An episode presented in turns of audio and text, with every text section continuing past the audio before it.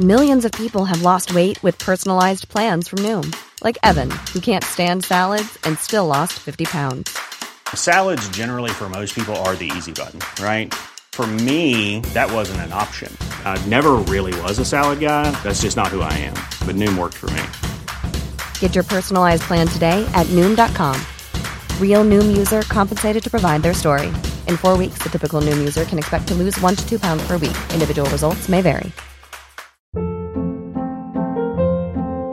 Hold up. What was that? Boring. No flavor. That was as bad as those leftovers you ate all week. Keke Palmer here, and it's time to say hello to something fresh and guilt-free. Hello Fresh. Jazz up dinner with pecan-crusted chicken or garlic butter shrimp scampi. Now that's music to my mouth. Hello Fresh. Let's get this dinner party started. Discover all the delicious possibilities at hellofresh.com.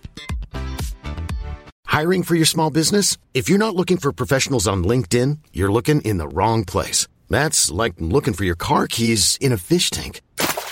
LinkedIn helps you hire professionals you can't find anywhere else, even those who aren't actively searching for a new job but might be open to the perfect role. In a given month, over 70% of LinkedIn users don't even visit other leading job sites. So start looking in the right place. With LinkedIn, you can hire professionals like a professional. Post your free job on linkedin.com slash achieve today. Life is full of awesome what ifs, and some not so much, like unexpected medical costs. That's why United Healthcare provides Health Protector Guard fixed indemnity insurance plans to supplement your primary plan and help manage out of pocket costs. Learn more at uh1.com. Welcome to a new episode of the Football Ramble. Norwich are down, North London is white. It's Monday, the 13th of July. I'm Kate Mason. I'm what remains of Jim Campbell. And I'm Vithushan Ehantharajah.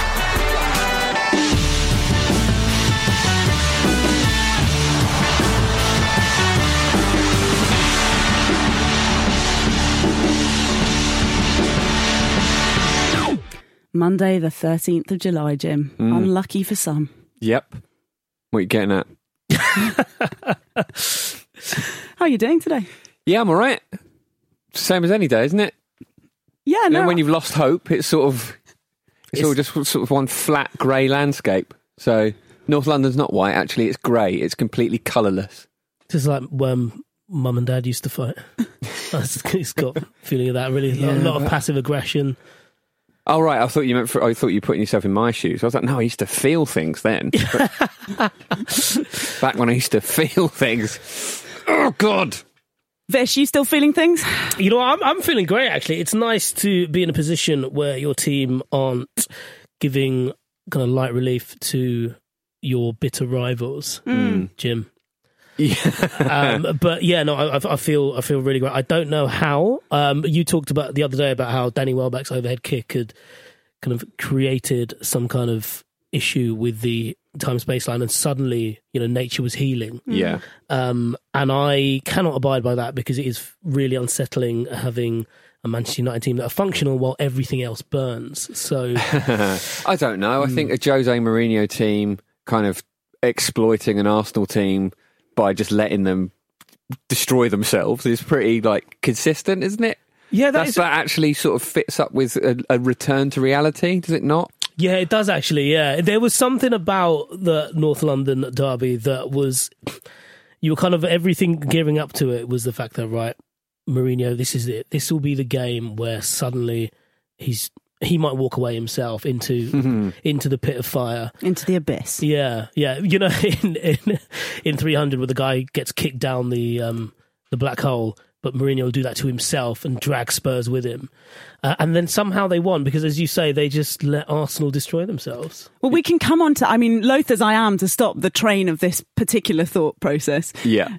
Jim, Mm. I um, think we have some other news to cover before we get to the the crux of the North London matter, and that is Manchester City. Yes. So the news is out, posted on the CAS website. Nine thirty, we were there, ready, ready to receive it, and the news is that. Manchester City will be playing in European football for the next couple of years. A victory certainly. for the underdog. I'm sure we can all agree. For the little guy just a- standing up to the those fat cats at City Hall. Yeah. That is lo- it's lo- it's lovely. It's lovely to see. Um, just to cover it off quickly, they basically said um, that the two-year ban was effectively excessive and that the fine was too much as well. So it's been reduced from 30 million euros to 10 million euros. Um, the idea is that most of the alleged breaches reported by the adjudicatory chamber of UEFA club financial control body say that in a rush were either not established or time barred and that they the problem mainly was that uh, City didn't initially cooperate with the investigation. Yeah, which is still uh, why are they not cooperating? And the, the time barred thing is, is interesting as well, isn't it? Because obviously it's quite opaque, and there's, uh, there's a, a lot that um, I guess we'll never know about that. But um, for a for a brief moment, it looked like you know the Champions League was going to go down to fifth, and that was going to be really exciting in a in a t- in a season where you know one team had just run away with it. We had that little sort of snippet of something a little bit more interesting, and that's been taken away by the admin bods. Well, it is interesting that Man City join Paris Saint Germain and AC Milan as the the other teams who have successfully lobbied against the UEFA decision via CAS. And as you said, yeah, it is it is just another win for the little guys, isn't it? When you read those teams out Yeah. together, but yeah, no, it, it does kind of imprint a bit of itself in the on the league. I know there were wider issues about FFP and kind of, you know, while it is being suspended for COVID, um, I think it's actually quite a big blow for FFP in general. Yeah. I think there's uh, the premise behind it was absolutely sound in terms of making sure that teams were more financially robust. I think that is the key issue with it, with it beyond, I suppose, any kind of money financial doping, if that's the right way of putting it. But um, yeah, I, I mean, I, I, I think if you looked on Twitter anyway, which obviously is no measure for anything, That's actually how they did the the appeal, isn't it? They Yeah, just put it yeah. to Twitter. yeah, Little they- poll. Yeah. A lot of cry laughing emojis. Um, What do we read Not into sure what to read into that. uh, let's just give them a fine. All right. So, what it means really in more, in terms perhaps that concern us more in the, the body of the football that we like to talk about is that, of course, Manchester City have already qualified for Europe in terms Yeah. of their points total. So, they are going to be playing Europe. Liverpool, of course, are going to be playing it. The champions are going to be playing in Europe. And now there are only two other places up for grabs currently. Yeah, yeah. I, I've kind of not sympathy is probably the wrong word because it'd be strange to gear your activity or your work ethic towards this kind of administrative decision. But I do wonder if certain teams who've had their foot off the gas are suddenly thinking, "Oh shit, right? Actually, yeah, we've got to start paying attention again now because It's- it isn't as as open as we thought it was." Yeah, absolutely. It does seem strange that you would take your foot off the gas like that, Leicester, um, to start with. But if, it actually looks like Man United are really in pole position now because Chelsea's, um, you know, flaws have been exposed over and over again. So um, yeah, it it has really been a weird little kind of um, psychological factor um, since the, the initial ruling was, was was handed down. So it's it's fascinating to see how these these final few games play out in terms of you know who's going to who's actually going to finish fourth because it looks a lot more open than it once did. Yeah, and people just repeatedly keep losing to Sheffield United. So, Yeah. you know, who knows? Chris They're the Wilder doesn't want us to talk about it, but I think it's fun to talk about. Now, two people, frankly, two people, two clubs who aren't really. Would we say they're in the conversation? Oh, they're, cer- they're certainly in this conversation, and specifically to you two, your conversations earlier. Yeah, I mean. I don't know that Arsenal are in the conversation anymore. Uh, a friend of mine who's a Spurs fan, uh, we, we sort of help each other through this because it's such a stressful game.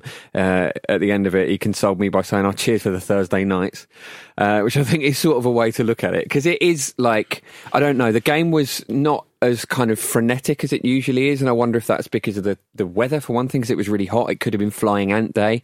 Uh, it, it was flying ant though? day in Eight the yellow UK. cards, classic bit of eight yellow card action, Well, and Jose, isn't it? Then, then three for Arsenal. And, you know, given there's no one in the stadium, you've got to expect there'd be a little bit less. Yeah, but I. I- but the, the, there's so much oomph normally in the game. I don't know. Maybe I'm looking at it through through the lens of the league's positions, but it felt to me like it was two bald men who'd who'd collectively realised that they've actually got no use for the comb, uh, and it wasn't perhaps as as as, as frantic as it normally is. Um, so the it was a comb very in that in in that metaphor, the comb represents trying. But yeah, I mean, obviously, it was, it was still a, still a game where a, a lot was a lot was resting on it. But I just felt the um, it, again, it was just such a frustrating display as an Arsenal fan. I'm sure you would disagree with me, Kate. That I'm sure it was a very enjoyable performance from Arsenal's point of view, from from where you're sat. Uh, but just the the Kolasinac pass, it was. I mean, there were a lot of passes around the back that were just too short, but that one that one was absolutely ridiculous. Like I'd, I'd already predicted that we would concede at that point because it's just what happens in this sort of situation. But I mean, he had a pass on to Kieran Tierney, and instead he decided to turn around and run away, and then play a really short pass to David Luiz, who even when it you know, if it gets to him, he's David Luiz. So that's going to be potentially, um, you know, a problem anyway. And it's just so frustrating. It just shows real lack of character to to respond to being being, you know, receiving the ball in that situation. I think one of the problems that Arsenal have is a lot of dickheads in that squad, and that is some quite dickheadish behaviour, if you ask me. But supposedly, maybe David- I'm too emotional after the fact, but You're doing really well, mate. And, and, you know, frankly, so this, of course, is Spurs 2, Arsenal 1 at the Tottenham Hotspur Stadium, 100% North London derby record for Tottenham, although, of course, in the Women's Super League were beaten there earlier on in the season. Um, what we have was a little bit of a chance for Jose Mourinho to patronise Mikel Arteta after the game as well, which was thoroughly enjoyable. Mikel found a way for them to be stable and to improve, and they are improving. Thanks, Jose. I expect view, you yeah. thought, and frankly, you know, I'm not gonna, I'm not gonna go after you here, Jim. I have nothing but but sympathy, frankly. yeah.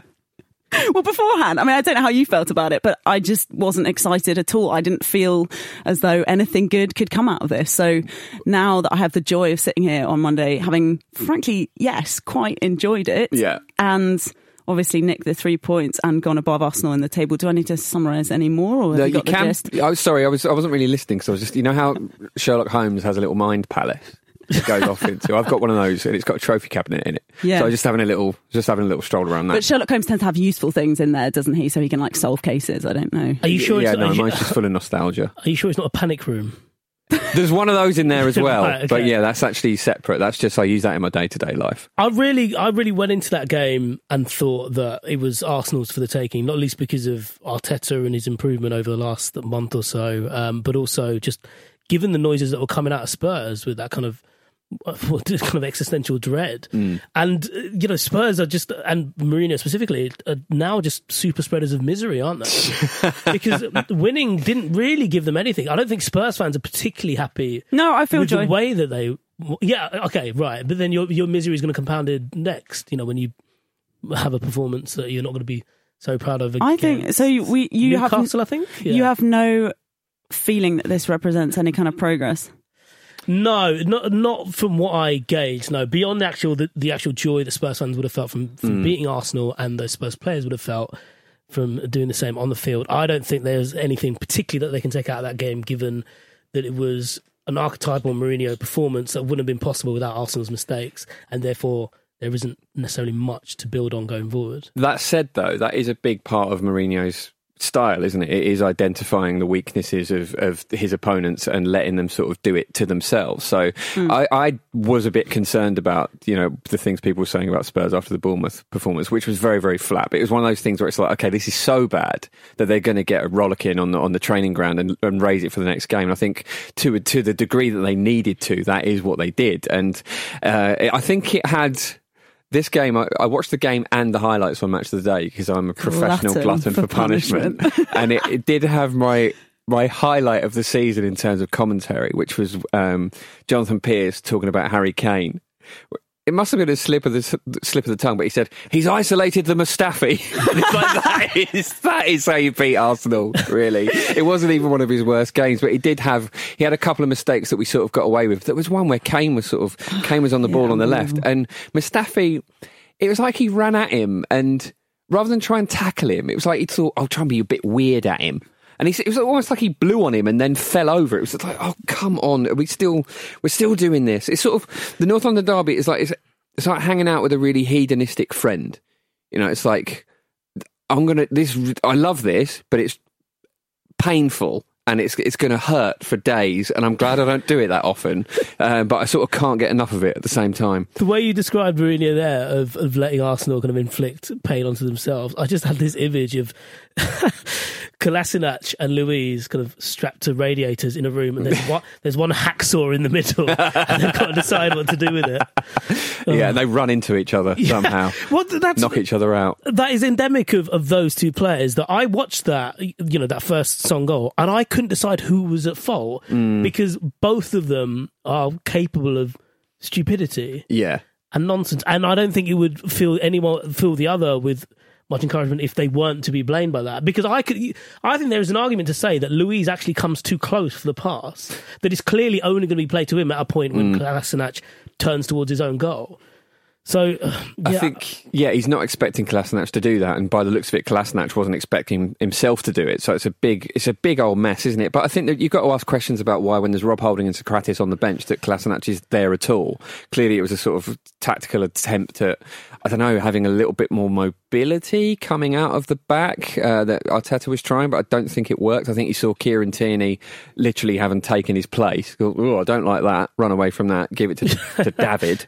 Uh, it's just just very very messy, and you know Arsenal. Um, for, for all their possession, they had a few chances, but nothing hugely clear cut. I think both Aubameyang shots were. I've seen people saying Aubameyang should have done better with those shots, but I- they're both quite tough angles, and the second one in particular was was taken very quickly. But yeah, the, the really depressing thing is next season is this minus Aubameyang. I would, you would think for Arsenal, which is going to be really really tough. And yeah, it's just uh, it's rubbish.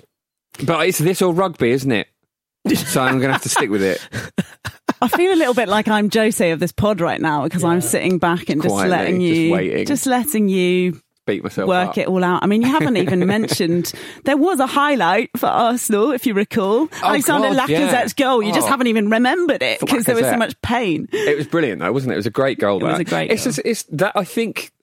I think there's an argument that's one of the great Derby goals, right, in Mm. recent years. But will it be remembered without the fans? I know, like that a lot of people are talking about this a lot, but I think are these goals going to stick in the highlight reels in the same way? Yeah. I mean, the other thing is, you know, one goal in a 2 1 defeat. It doesn't Yeah, yeah, it doesn't necessarily necessarily warm the matter, does cockles in the way a last minute winner does. Or indeed, S- Son becoming the first Spurs player to score and assist against Arsenal in eight years since. Do you want to hazard a guess as who that was the last Spurs player to do that? Robbie Keane Years. Spurs player. I'm looking at you, Ars- uh, Arsenal. I'm looking at you, Arsenal. So eight in eight years. Uh, so 2012 that would be. 2012. oh Adebayor Nice. I'm surprised Ten by points, that. yeah. that's that's a that's a really weird little stat. I actually I have a bit of, of bone of contention here as well. Um, Do you? With with Tell us, let Taddy it- let it Alderweireld's all out. Head. Do you remember when the Predators came out? The the, the boots Predators, the Adidas ones had they had those little like rivets on them, the plastic ones, and, every, and there was like, oh, it makes you kick it super hard. It's like it's like it's cheating. Mm. I am a. I think there needs to be an investigation into the wedge of hair wax at the front of Toby Toby Alderweireld's head. Is that giving him an unfair advantage when it comes to headers? I- 'Cause I mean, think I that's think putting you're- quite a lot of power in it. Sorry to cut in here, Jim, but I think looking at Danny Ceballos' wedge of hair wax, I, th- I mean, I think, you know. He doesn't like heading. He likes trapping the ball and then spinning around, and sometimes it works and sometimes it doesn't. Yeah. So I don't think it's the same actually. that um you, that mention of the predators reminded me of when um I think I was uh, like eight or nine at the time, maybe maybe ten. Um, and I went to the shop with my mum to buy some football boots, and the predators were there. And I was like, I really, really want them, but they were ridiculously expensive. So my mum was talking to the shop assistant about them, and they were like, "Yeah, it gives you." Uh, it was something like thirty percent extra, extra curl and like twenty five percent extra power. and my mum just looked him up and down and went, "He's 10. and I've never forgiven her for that. Oh, but your mum was ultimately right. You can't. Or you she can't just, go is she just backed your percentages of power. natural, natural curl abilities? You're saying my mum backed my natural abilities? Yes. Yeah. Okay. Okay. I, would ring her up now and tell her to dispute that, but she probably wouldn't answer my calls. So She's too busy listening to the to the pod religiously yeah, as she that's does true. every I day. hope not actually, because last week I admitted to smoking and that she would kill me. Yeah.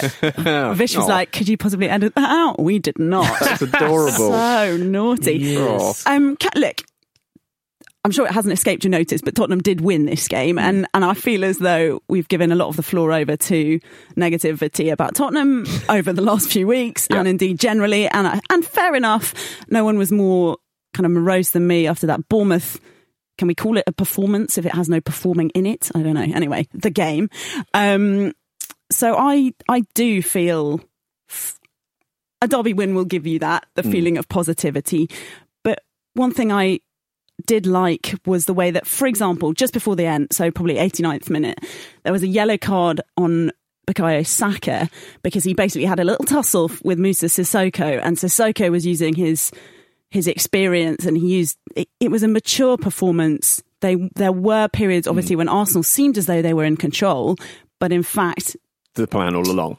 correct. Yeah, and so actually- I think you know, let me have this. Well, I one a was going bit. to I was going to say, like, as a, as a Tottenham fan, obviously, you know, with with a style that you've been used to under Pochettino and a style that is kind of synonymous with the club, which is completely different from Mourinho. For sure. How do you see that as a sort of encouraging sign that next season, when Mourinho does have his feet under the table a bit more, um, because the, the aim is to win something, right? Correct, Because yeah. that's that's why you bring Mourinho in. Because even when you know he annoys everyone and stuff happens, he wins trophies, and that is perfectly aligned with what Spurs want next in terms of how they grow. Do you do you see this as a as a result that shows that actually maybe things are going in the right direction while everyone's talking about what a disaster he is? It is difficult, of course, to say because this is the nature of football, isn't it? You're so up and down Yeah. based on results. It's it's uh, it's wild, basically. Um, and I am a bit giddy about having won the North London derby that I'd kind of pretty much written off.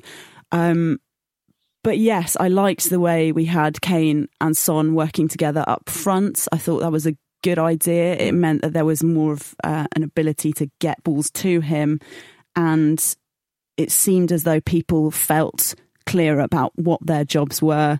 I think it's good that Alvaro is playing and scored a goal as well. That's a that's a good. Um, that's just a good result, I think, especially given that Eric Dier is uh, suspended at the moment. So I don't of course, I don't know if this is Spurs building for the future. Many people have said that, you know, it doesn't really matter. It's the sort of short term thinking that is the problem about Mourinho, that we, we, you know, we sacked Poch, we killed off that, that hope and the, the building towards something great. Whereas Arsenal have it. They got Mikel Arteta. He's got, he's got plans. He's going to create something. You could all be right. But in a sense, you know, Daniel Levy has given us a, a manager who is hopefully still able to win things. Hmm. And whatever we say about how beautiful the football is, talk to any Spurs fan who's not lying to you because you're an Arsenal fan over the last few years, and it is it is it is shameful that it's been this long without Tottenham winning any kind of silverware, and I don't even really count that League Cup. So do you do you look at those players and see them responding to Mourinho next year? Because I, I think one of the one of the issues I have, in, I suppose, in terms of how I view Spurs, is that because Mourinho operates in such a manner, and because one of the main highlights of his tenure there has been his relationship with Ndombele, you actually just you actually extrapolate that and assume it among all the players. When actually, when you think about it, when he came in, it um, coincided with an upturn in form for Dele Alli, which was a huge deal at the time because we were building towards Euro 2020, where legitimately you could you could have grounds for, for leaving him out. He re, he rejuvenated him. Um, Son had an upturn in form as well, and now you're kind of as you say, you, you know.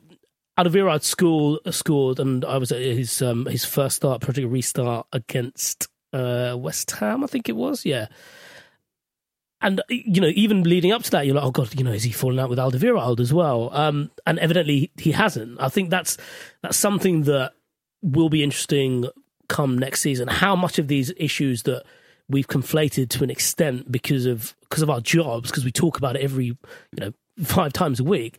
How much of that is actually true, and how bad are these relationships genuinely? Because Spurs fans, by and large, are pretty demoralised um, for a lot of the reasons that you've already outlined, but behind the scenes what actual work is being done to sustain this and to, to create something there because as we've we've said a lot during this period we can't really judge a lot of these teams on what's going on in this kind of clusterfuck of a finish even for the teams that are doing well even for even Manchester United even my team I'm reticent to come in with any kind of optimism mm. until I actually see something next year in relatively normal circumstances that hints at something long term. And so for that reason, I suppose, yeah, you know, we, we should give it to Spurs. We should give it to Jose Mourinho. And, what is his name? Oh, fuck's sake. and, and maybe next season I'll get that right as well. I'm with you, Bish. I think you're absolutely right.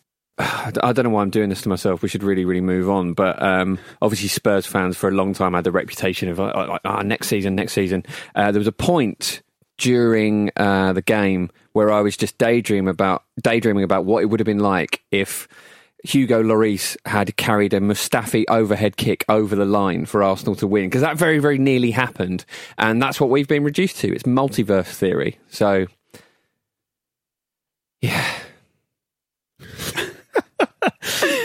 Well, Are we allowed to give Jim a hug?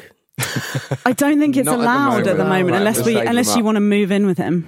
I think Ooh, that that'd be worth two weeks for to be able to hug. things are escalating faster than I anticipated with this new Ramble crew. Um, I mean, I guess Jim. One last thing to leave you with is that uh, uh, Kim McCauley on Twitter mentioned that a, a thing to consider that David Luiz' salary, so Viv Miedema's wage, is two percent of David Luiz's. So if you consider that she's probably one of the greatest players in the women's game. Maybe, She's, she's not funny though, is she? She's not a clown like David Luiz. no, and I I would say more more more clowns. The more clowns, the It's better. not easy to be a clown. It takes a lot of work. You got to go to college, haven't you? Exactly. In France, in some cases. Let's go to a break.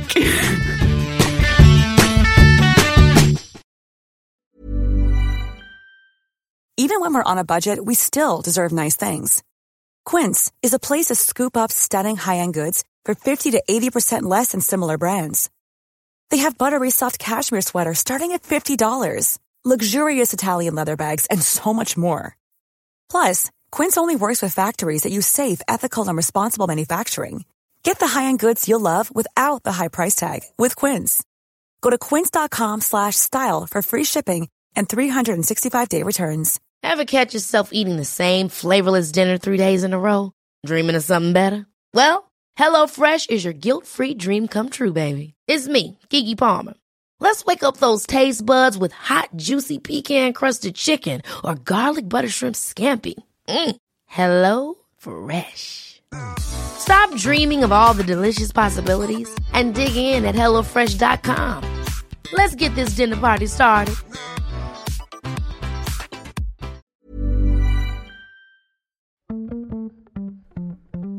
This episode of the Football Ramble is sponsored by BetterHelp. Life throws many different challenges at us, and as a result, we all have our own sources of stress. Whether big or small, those stresses can impact our lives in unpredictable ways, and if we don't address them, they can have an outsized and unwanted impact. Therapy is a safe place in which we can address these issues, learn to understand them, and find ways to work through them. Having therapy can be beneficial to anybody, not just people who've experienced major traumas, even if you may have not considered it before. It could be simply a time for you to get things off your chest, a way to learn positive coping skills, or how to set boundaries. Ultimately, it can be whatever you need it to be. If you're thinking of starting therapy, give BetterHelp a try. It's designed to be convenient, flexible, and suited to your schedule. All you have to do is fill out a brief questionnaire, and BetterHelp will match you to a licensed therapist. You can even switch therapists at any time for no additional charge. Get it off your chest with BetterHelp. Visit betterhelp.com forward slash ramble today to get 10% off your first month. That's betterhelp, H-E-L-P dot com forward slash ramble.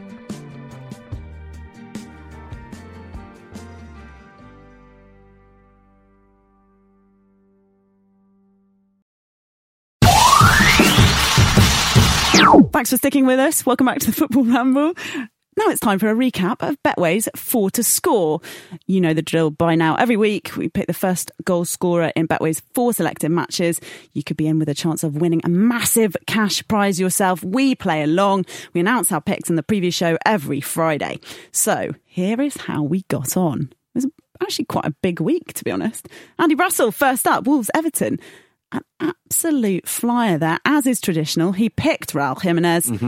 Penalty just before half time. Finally. We were Finally. on our way. I don't Yeah. know about you, Jim, but I was getting pretty excited at this point. I thought the, the money for charity had our name on it. Jules picked Luka Milivojevic in Aston Villa against Crystal Palace. A decent idea. Yeah.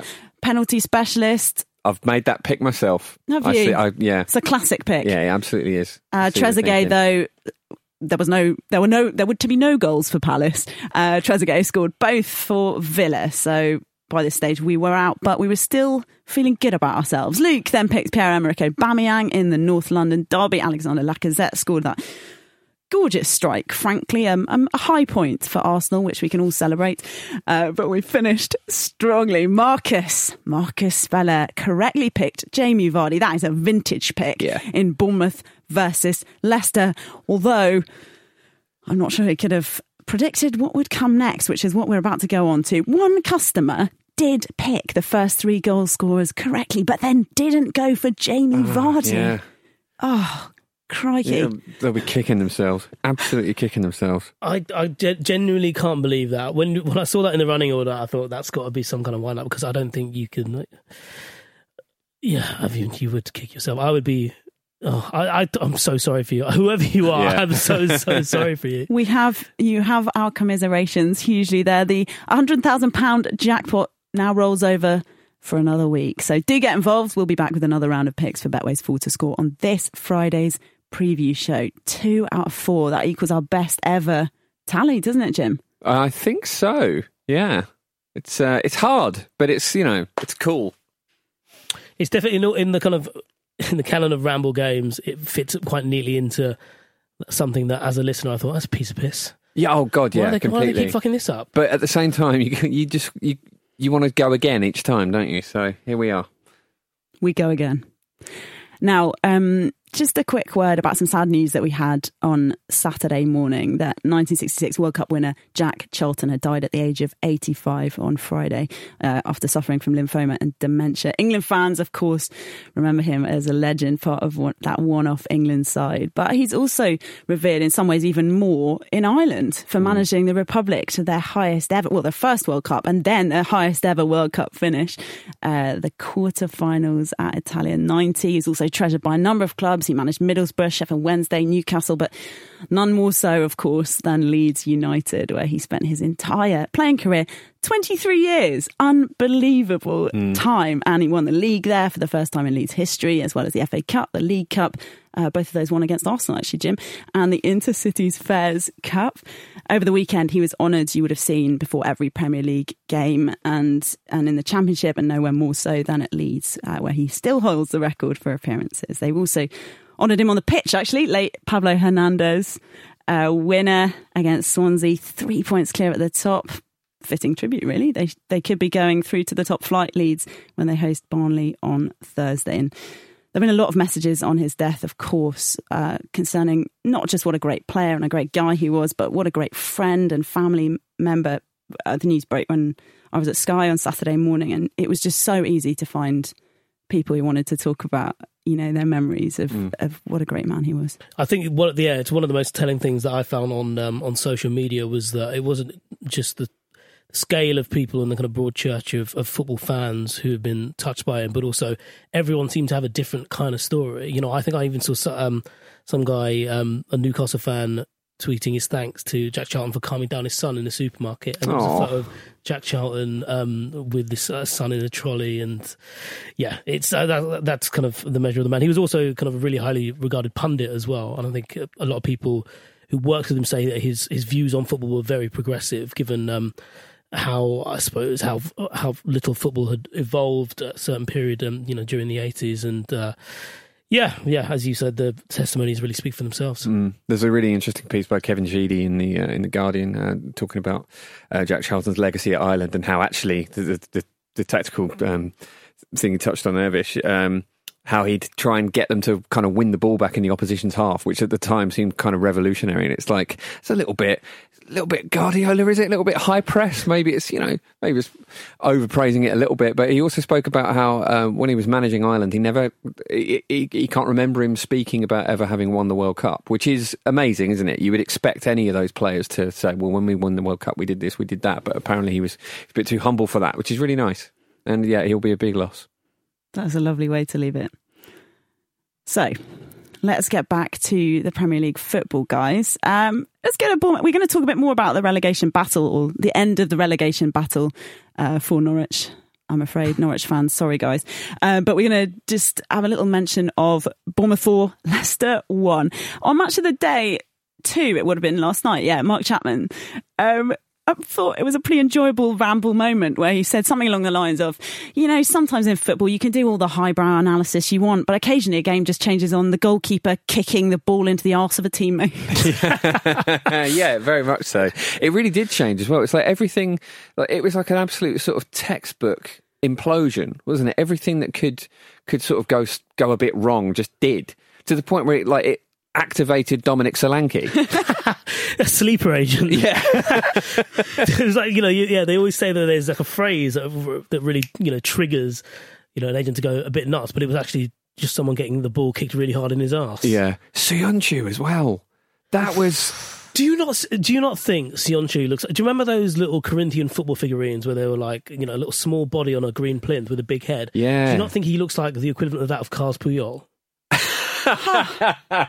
maybe like who's been touched up to look a bit like a vampire. Oh, yeah, and, well. a, and a little bit of Lord Farquaad from Shrek. yes, very Yes. much so. Very, very much See, so. you got that reference. yeah, it's a cultural Shrek. reference I can get on There board you with. go. Only Shrek, I would say only Shrek 1 though, not the rest. you know Eddie Murphy is the donkey from Shrek, don't you? yes. But and that's it, isn't it? Yes. Right. Okay. What do you do all day?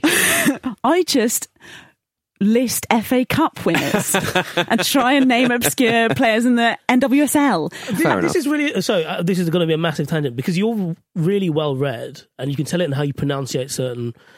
Uh, Pronunciate. wow. I've You second guess yourself I've there, didn't you? I've done myself here. That I? really often happens, doesn't it? People are trying to say, oh, I mispronounced that, and they always go, it just turns into an absolute shit show. But yeah, you're, you you know you know how to pronounce things, and I don't. Basically, is what I'm trying to say. I am actually fascinated by, um, yeah, this is a tangent. I'm actually fascinated by trying to know how different countries, for example, you know, the other day when I said, Jose, it's a hard, it's a hard J because yeah. he's Portuguese. But I just think it's really say- cool to be able to work out where players are from and thus be able to, um, be, sh- I don't know, try and pronounce it. Yeah, no, that's, that's it's a good they're quality. It's very it's very empathetic, but it's just I like the way it stops. At, I'm gonna I'll do all the sensible stuff, and I don't care about any of that other shit. I just look. What can I say? I just had a lot of violin practice to be doing when I was a kid. Um, yes, Dominic Solanke at 791 days between his first Premier League goal and his second. That's amazing. And then But he the gets floodgates two. are open. Then he gets two. He nutmegs Kasper Schmeichel with a second one. It's genuinely amazing to see that sort of flow of confidence in act, in action, isn't it? Like this, you know, we talk about you know talent and ability and training and preparation and all these different things, but like you could see those Bournemouth players, especially when they when they were three one up, how it would just the. the all of the tension had gone out of it. They were enjoying it, you know, and actually like pinging it about quite nicely. And just in a crazy moment from Soyuncu, it felt like how on some of the old FIFA games, like you could you could stick one on someone if the whistle had gone and you'd get away with it. It's like he forgot that it would still count and he'd still get in trouble. Though that, that's a, that's another example of, um, I, I suppose, how in, in football th- things can switch. It switched for Solanke there, as you say, because he got the goal and suddenly his confidence rose. And for Soyuncu, who has made his name as a very disciplined defender, had a moment of, no, I just want to kick you really, really hard, and I'm going to do that now. Yeah. Because even when he walked off, he, was, he knew exactly what he'd done. Oh, yeah. And there, there was something quite wonderful about, maybe actually, to be fair, he did a, you know, Christian Benteke got sent off for Palace, and now he's out for the season. I wonder if Soyuncu thought, well, if you're going to go, Early on the beach. yeah. Yeah.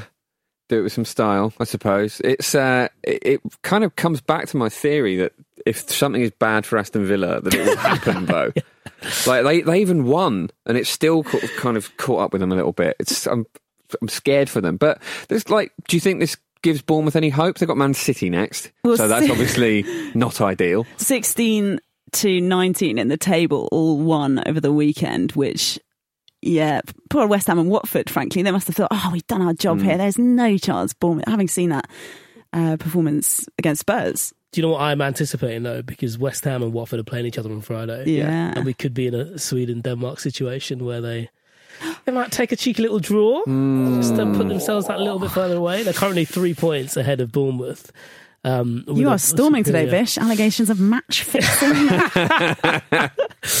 I'm just saying, you know, they might want to meet each other again next year. They just keep it friendly.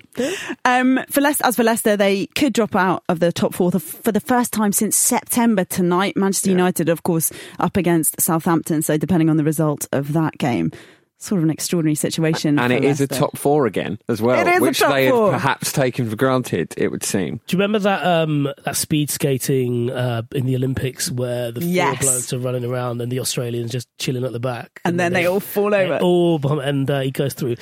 That's what I'm suspecting for Ole's big boys. Well, it's good that two of us can have a bit of enjoyment out of this pod Yeah. today. Um, let's talk about uh, Norwich now because they are confirmed as being relegated. It's a bit of a sad one, really. Daniel Farke's side scored lots and lots of goals in the championship last season. Came up, people we were we thought they were going to play lovely football, keep attacking, um, but in the end, they weren't really able to attack and they also weren't really able to defend. Um, there was an interesting little Opta heat map of uh, where their their their shots and their goals have been scored from last season and this season. And well, last season they had 91 goals, uh, so that excludes penalties. And this season.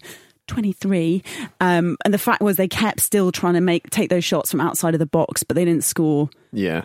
any out of the box. So clearly, it's more difficult to play football in the Premier League than it is in the Championship. But in some senses, you feel as though Daniel Farke didn't really get a lot of help. No, no, and I think a lot of that was because they they set their stall out pretty early on. To be honest, That when they earned promotion, they knew it was ahead of schedule and they didn't want to spend beyond their means, which is why they actually did sign quite a few players, just no players that would improve, improve them for the Premier League. Yeah. Arguably, one of their one of their biggest bits of business was signing uh, Buendia, who's been one of their better players this season. And Signed- surely will go now. well, he was he signed a four year deal, I think, at the start of um, in June 2019. Yeah. Um, and I think think that was with a proviso of buying into this project that they are going to scrap. But you know, I think it was telling that Daniel Farke in his post match interview over the weekend said that even at the start of the season, he told his players, he actually told his players it was only five percent chance that they were going to stay up. Um, and I, you know, I, I remember speaking to um, someone around the club, and I asked them. I think this was in about November time. I was like, "Do you reckon if things got bad enough that you'd sack Daniel Farke, despite the fact that you know he's got you to this place earlier than expected?" And the response back was, "Well, he's bought a house." And I think that was that was reflective of, of how comfortable they were, and also the fact that they know that the Premier League is is not a kind of financial fight that they want to get in. They don't want to be in a situation like West Ham are in where they spend 100 million and just keep their heads above water because Yeah. they're not robust enough to deal with that. And there is one side of me that does respect it. And I also think that if we're going to judge them on being relegated this season, we could probably hold off in terms of, you know, really peppering their structure and peppering Daniel Farke and wait to see how they actually come out of the following season, where they get back up and, and what they're like when they come back to the Premier League, say, in the next two years, three years. Because if they come back and they're much the same, then you kind of think, you know, what is this all for? Why don't you just give it a go? They need to learn some serious lessons from how they conducted themselves on the field because of the teams that got promoted last year, the only team that could afford to play as they normally do was Sheffield United, Yeah. as the league shows.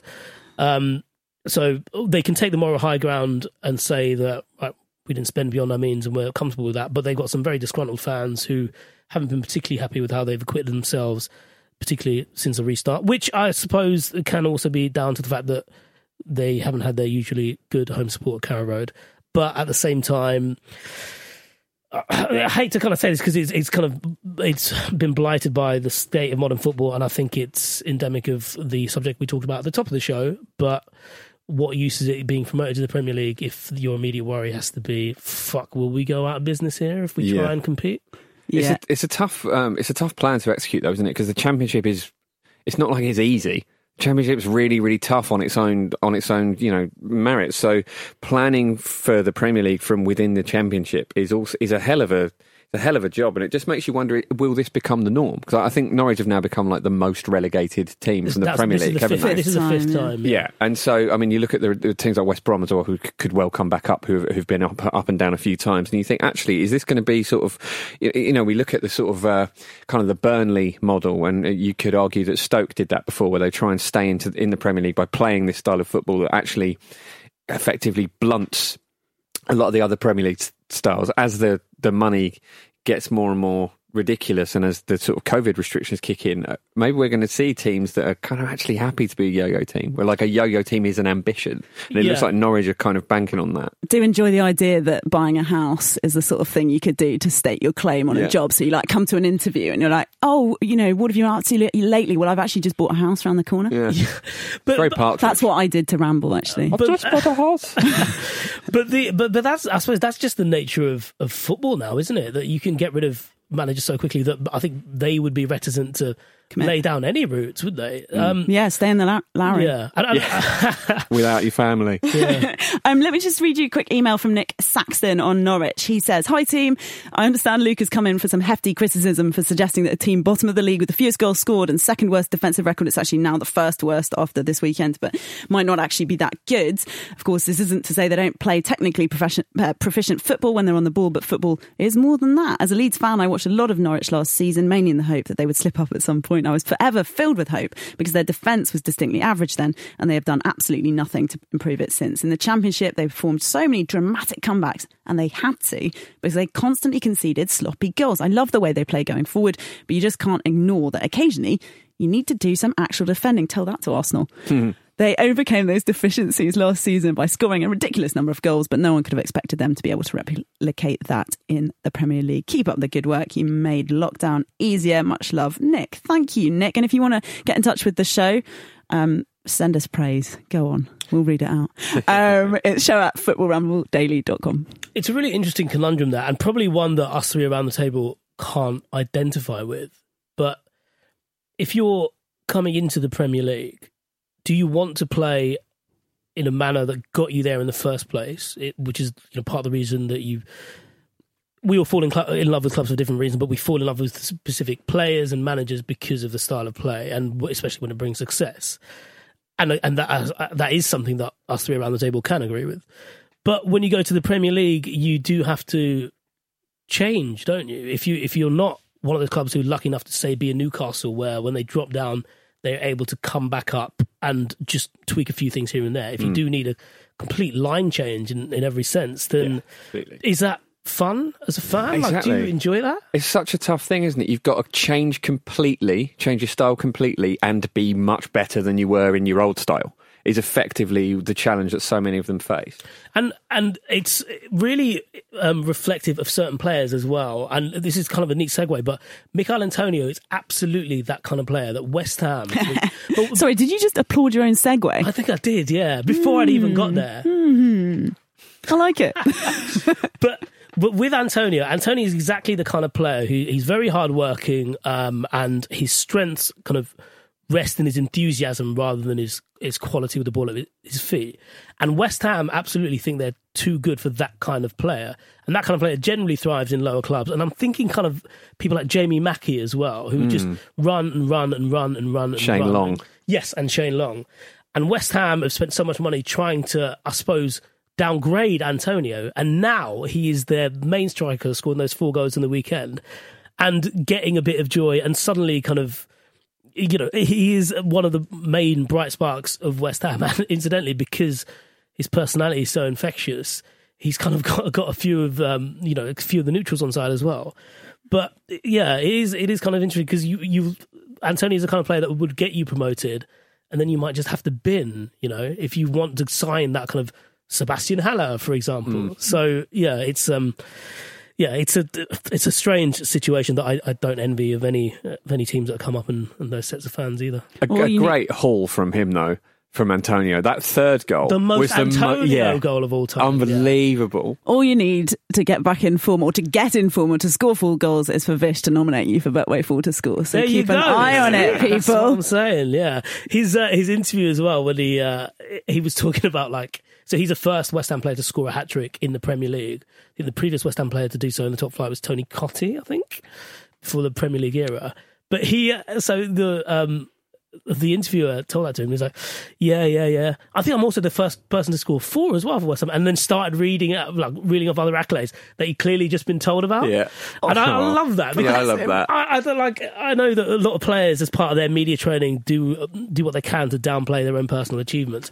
But it's just nice to see someone excited about something they've done. You know? Yeah, it really is. And what the movement in, in generally in the relegation battle over the weekend means is, as we mentioned, all the clubs, uh, apart from in the relegation battle, apart from Norwich, of course, uh. West Ham sent Norwich down. Thanks, Michael Antonio. Watford beat Newcastle. Bournemouth fought. Leicester won. We talked about, and Villa beat Crystal Palace. West Ham host Watford on Friday. It's the- for a cheeky one-one. The ferryman has taken Norwich down. We all thought it would be with West Ham, but he's he's branching out. This is bad news for Watford in particular. This is serious. Keep an eye on that one. Does that hurt?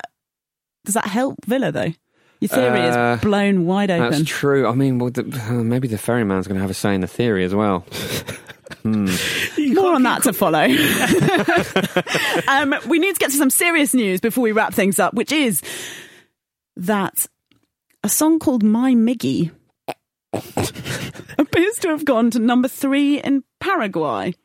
And it's part of an EP called Toon Army Season, spelt with a C. Yeah, season with a C. I it? think it's because there is a Swedish rapper called Mick C. We were alerted to this by a tweet and we absolutely love it. He has created an album that is focused around core members of the Newcastle squad, including uh, ASM, Fabian Schär, and of course Miguel Almiron.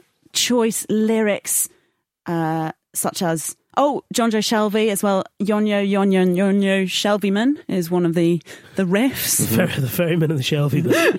There's a, the, the Fabian Schär song features "He's a Maradona" at the back. He is. I love that. And I think something about if he slept with his girlfriend, it'll be all right. Something like that. Yeah, I think that's a. So we don't isn't it? endorse necessarily the messages contained within, but Well, you know, they might be in a loving, open relationship. That's When- right. it's not for us to judge. yeah, that's very, very off-brand for a rapper because rappers usually um, talk about stealing other people's girlfriends. yeah.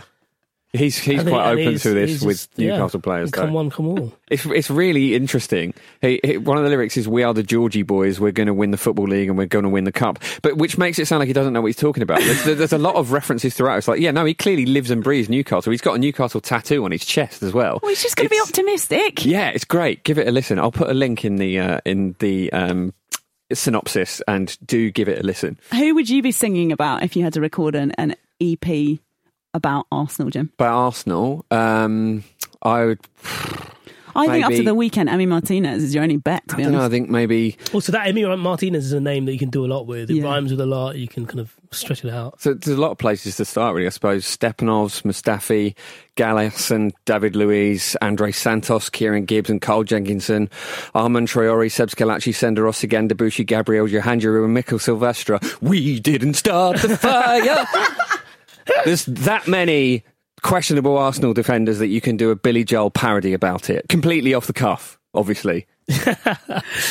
Impressive stuff. Do you have a completely off the cuff United riff for us, Vish? No, I don't. I've never been a good freestyler, to be honest. Even though I, I did actually try once when I was young, which we wouldn't go into. Um, Is it available online at all? It is not available online. Thank fuck. Um, but uh, yeah, I, I have a, an ex who would happily share that with you. But um, Get in I, touch. I, Shout footballramble.com. I Daily, footballrambledaily.com. genuinely, I, I, you know, I might as well go into it. Um, I I don't know why I did this, but um, to to woo her, I would memorize bits of um hip hop lyrics, and I ended up memorizing the entire Nelly rap in the NSYNC girlfriend remix, which is I'm which I still remember, and I won't be doing. But as I move on, Please, will you do it? no, no, I can't. I can't do it. Can you please do it? I really can't do it. I'm gonna need the music, and I'm not gonna do it. And we can't use music on podcasts. that's Oh, Exactly, yeah. no. That's too. I'm not going to do it. Is the main reason. But- bring out the old jazz flute. Um, no, so I actually I, I couldn't really think of too many people to rap about, but I thought I thought like who would I like to see rap in that United team, and it's Phil Jones Oh, yeah. oh God, yeah. because so like there was um during the nineties there was a group called Pharcyde, and one of their rappers went solo in like two thousands, a guy called Fatlip. And his style was renowned as being like, well, I mean, basically, wh- wh- why it was so different was that he was really downtrodden, and it was all about misery. And he would rap basically about losing girlfriends and kind of being out of luck and being out of work. Um, What's Up Fatlip would be one of his um, more famous songs. Um, and I like the idea that Phil Jones is just kind of like reeling off an album of just his own mistakes. And the Yeah. front cover obviously is that image of him, you know, crawling on the floor. Uh, so yeah, I, I, I want to hear. I want to. I want to give Phil Jones studio time to give me 16 bars. Basically, that's what. I, that's all I want from the rest of the season. I'd like to see him as a hype man, just sort of gurning in the background of someone else doing their thing. I think Just if I, occasionally sliding in to back up a line. and taking out the DJ. I would release obviously a pop song about Heung-Min Son called the Heung-Min Son song or Heung-Min Song. Heung-Min Song, yeah? I, re- I reckon Lamela would be quite a good rapper because he's a bit. He's a bit grimy. He's a bit nasty, isn't he? I reckon he could do you a proper good diss track. Let's get on to it. Pull in the contacts, see what we hmm. can do. You didn't get. You didn't get any of those references, did you? I was hoping to move the conversation on. You knew all the words individually, put together, and they made no sense. yes. And you could pronunciate them properly. But other than that, I think in some ways that's the kind of activity we're going for with this football ramble, isn't it? All the all the words are broadly in here. Yeah. do you know, like when you Is it wa- coherent? Some we've made up. do you know, like you you talk about like, oh, if if an alien came to Earth and took human form, you know, would you be able to suss it out? It's me. is what you would say. Mm. I would say I was an alien. Yeah. Well, on that bombshell, that's been the football ramble. Say goodbye, Jim. Goodbye. Say goodbye, Vish. Goodbye. I've been Casper the Friendly Ghost. Tomorrow's show, Marcus, Andy, and Pete. Don't miss it. See you next time. Doesn't work.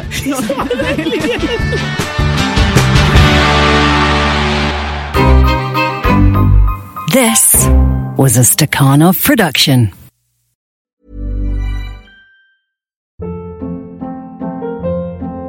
Hold up. What was that? Boring. No flavor. That was as bad as those leftovers you ate all week. Keke Palmer here, and it's time to say hello to something fresh and guilt-free. Hello Fresh. Jazz up dinner with pecan-crusted chicken or garlic butter shrimp scampi. Now that's music to my mouth. Hello Fresh. Let's get this dinner party started. Discover all the delicious possibilities at hellofresh.com.